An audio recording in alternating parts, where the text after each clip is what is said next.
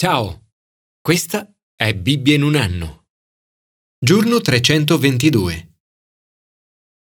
How now shall we live? In che modo dovremmo vivere ora? È il titolo di un libro di Chuck Colson, ex scagnozzo del presidente Nixon, fondatore della Prison Fellowship, la cui vita è cambiata completamente grazie all'incontro con Gesù Cristo.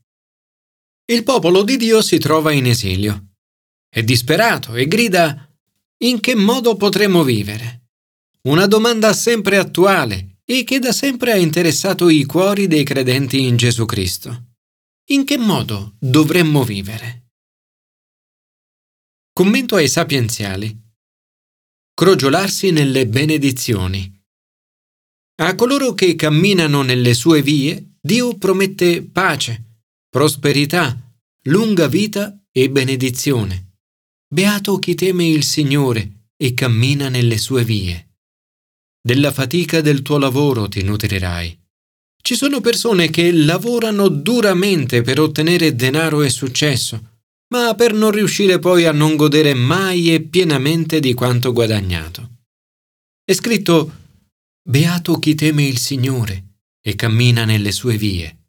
Ecco com'è benedetto l'uomo che teme il Signore possa tu vedere il bene di Gerusalemme tutti i giorni della tua vita, possa tu vedere i figli dei tuoi figli.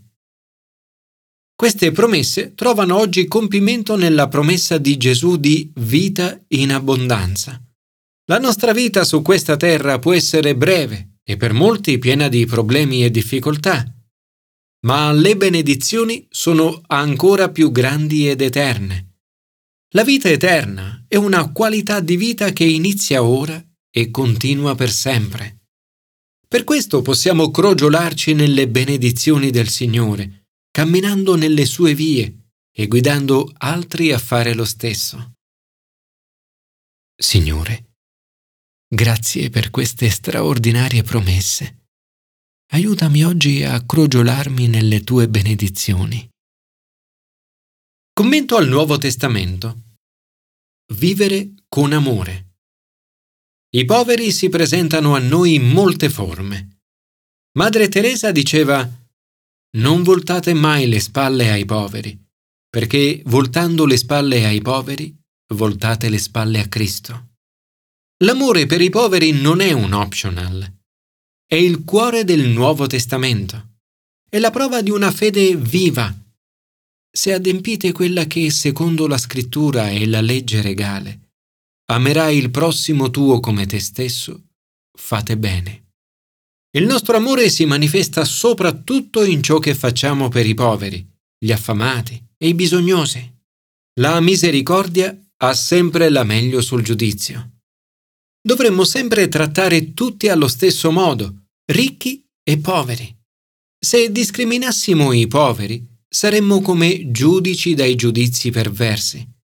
Dio per i poveri ha un occhio di riguardo. Giacomo prosegue dicendo, Se un fratello o una sorella sono senza vestiti e sprovvisti del cibo quotidiano, e uno di voi dice loro, Andatevene in pace, riscaldatevi e saziatevi, ma non date loro il necessario per il corpo, a che cosa serve? Come i credenti in Gesù siamo chiamati a vivere in modo diverso. La nostra fede dovrebbe essere testimoniata dalle nostre azioni.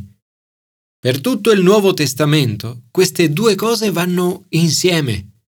Parole e azioni, annuncio e dimostrazione, conversione delle persone e trasformazione della società.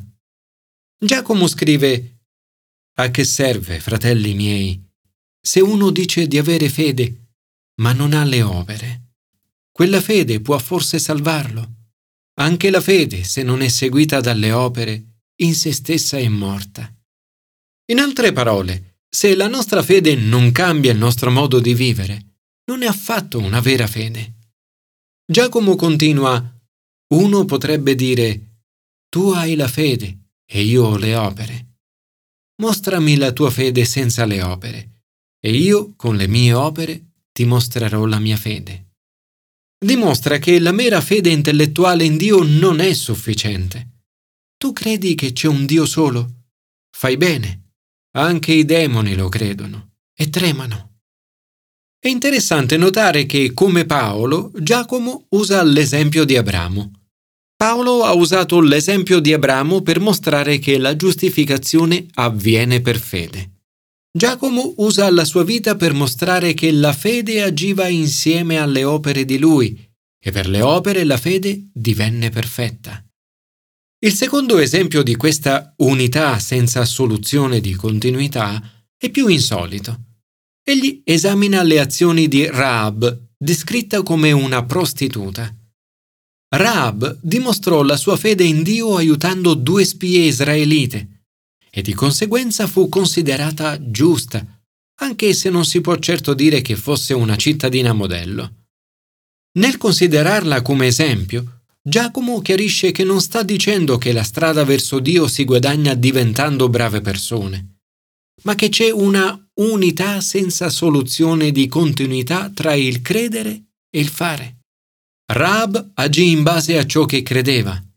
Giacomo conclude dicendo come il corpo senza lo spirito è morto, così anche la fede senza le opere è morta.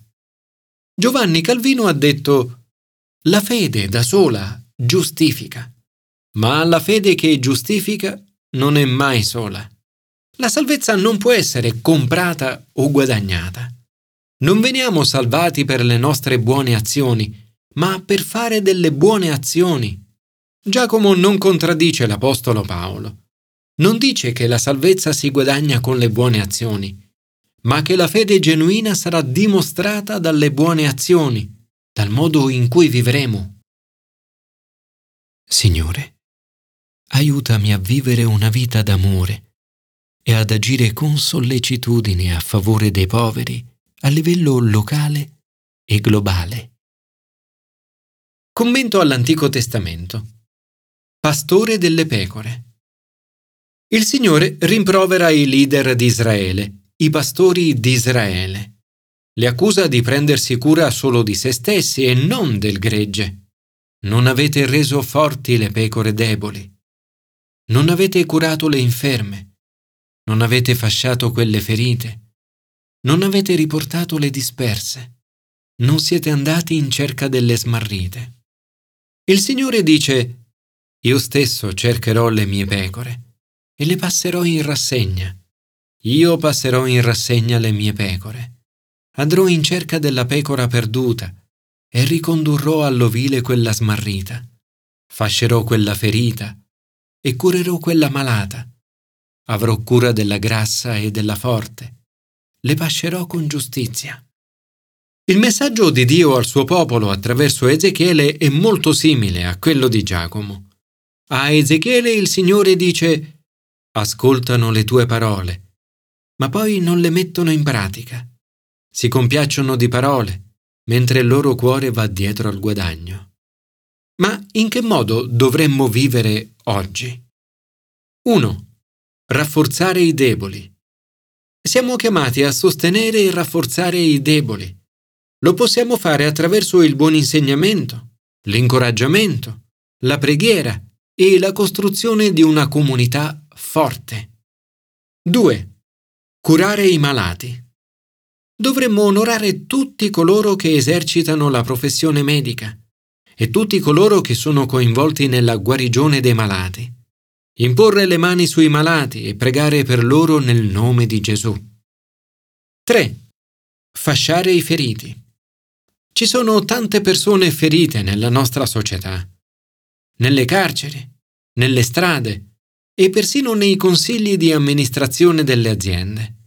Lo Spirito del Signore ci invita a fasciare il cuore spezzato delle persone, pregando per loro, abbracciandole, ascoltandole e curandole nella nostra comunità. 4. Recuperare gli smarriti. Ci sono molti figli e figlie prodighi che si sono allontanati dal Padre, come pecorelle smarrite. Dovremmo aiutarli a tornare tra le braccia del Padre. 5. Cercare i perduti. A volte può capitare di dover lasciare le altre pecore per cercare quella smarrita, per riportarla al pentimento e donare così una grande gioia in cielo. 6. Essere pastori con giustizia. Chiedere giustizia a favore degli oppressi, dei bisognosi e dei poveri. Siamo chiamati a salvare bambini, donne e uomini dalla schiavitù, consegnare i responsabili alla giustizia, liberare i prigionieri e prenderci cura di loro. Le promesse di Dio di curare il suo gregge si intrecciano con la promessa di un nuovo pastore, il mio servo Davide. Questa promessa rimanda al re storico Davide, che è stato il miglior pastore di Israele fino ad oggi, ma rimanda anche a un Davide ancora più grande, che realizzerà tutte queste promesse. Gesù, il nostro re e pastore. Gesù ha detto, Io sono il buon pastore. Attraverso di lui riceveremo la pioggia di benedizione e la salvezza. Egli dice, Voi, mie pecore, siete il gregge del mio pascolo, e io sono il vostro Dio. Con Dio possiamo crogiolarci nelle sue benedizioni, vivere una vita d'amore, rafforzare i deboli, curare i malati, fasciare i feriti, recuperare gli smarriti, cercare i perduti, e prenderci cura delle persone con giustizia. Questo è il modo in cui dovremmo vivere oggi. Signore, ti prego di aiutarmi non solo ad ascoltare le tue parole, ma a metterle in pratica.